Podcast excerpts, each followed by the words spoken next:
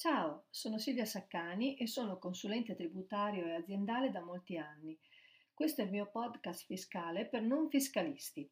In pochi minuti ad episodio ti parlo di argomenti fiscali comuni e interessanti per tutti, in modo semplice per non addetti ai lavori. Ho deciso di fare questo podcast anche se non sono assolutamente un'esperta di podcast, il mio infatti è un podcast molto semplice. Se vuoi mi trovi su tutte le principali piattaforme Spotify, Amazon, Google Podcast podcast e altre. Seguimi, ascoltami, è tutto gratis. Questo è il settimo episodio e oggi, prima di eh, continuare quello che era eh, diciamo, l'ambito intrapreso eh, negli ultimi due episodi, ovvero il tutto detrazioni e deduzioni per quanto riguarda eh, il reddito sotto il profilo fiscale, eh, voglio fare un episodio oggi di intervallo dedicato interamente eh, ai giovani e alle iniziative in ambito fiscale e non solo legate ai giovani. Eh, abbiamo visto infatti che eh, sta cambiando fortemente il panorama dei sostegni ai giovani, denotando proprio un orientamento dedicato a loro, appunto. Eh, ad esempio, il decreto lavoro 48 del 2023 del governo delinea due bonus per chi assumerà i beneficiari dell'assegno di inclusione e i NEET, cioè i ragazzi che non studiano e non lavorano. Vediamoli questi due bonus. Per favorire l'ingresso nel lavoro dei NET, eh, cioè comunque per giovani under 30 che non studiano e non lavorano, il DL 48 2023 ha introdotto un incentivo pari al 60% della retribuzione a beneficio dei datori che li assumeranno nel periodo che va dal 1 giugno al 31 dicembre di quest'anno.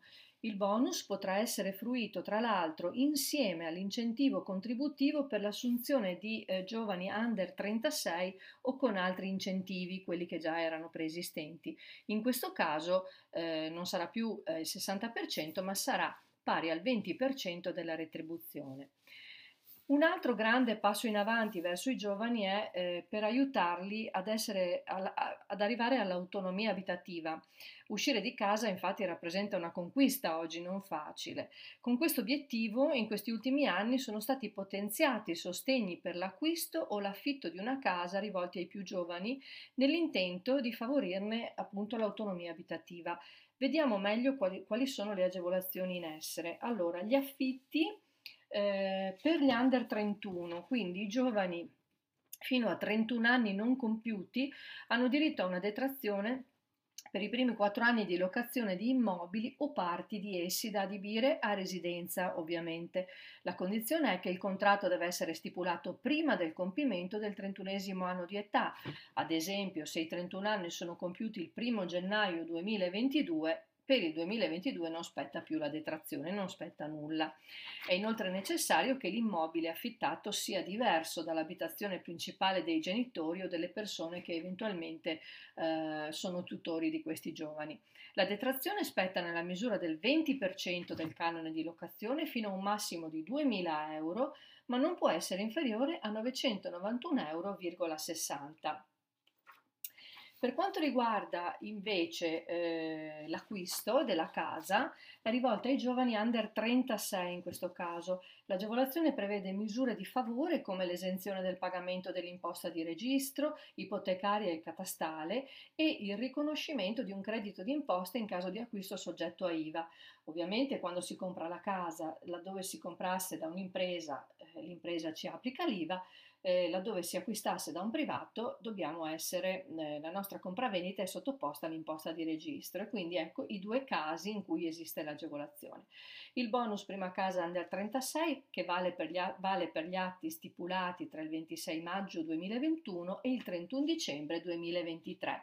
Giovani under 36, ripetiamo, eh, che eh, nel corso dell'anno acquistano la prima casa e che hanno però un valore ISEE non superiore a 40.000 euro annui, ma insomma per un giovane non è proprio così poco. Eh, le banche stanno rispondendo tra l'altro con un'offerta mirata anche sui mutui e sulle condizioni dei mutui, per cui la garanzia pubblica diventa sempre più articolata.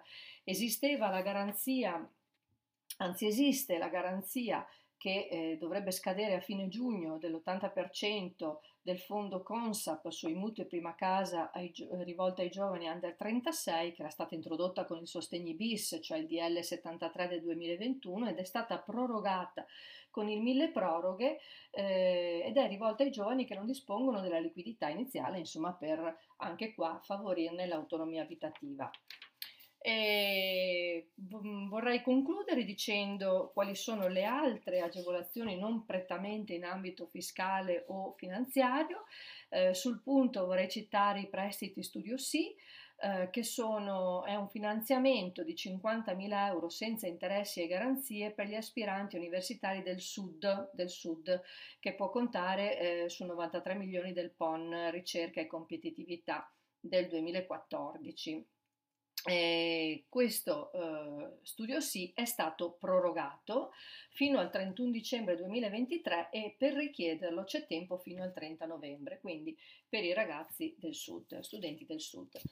Eh, la 18 app, la famosa app per i diciottenni, è l'ultimo anno per il bonus cultura da 500 euro che dal 2016 ha visto protagonisti tutti i neo diciottenni per l'acquisto di libri, biglietti per il cinema, concerti, spettacoli, teatro, danza, insomma eh, qualunque evento culturale oltre a corsi di lingua, abbonamenti a quotidiani e riviste.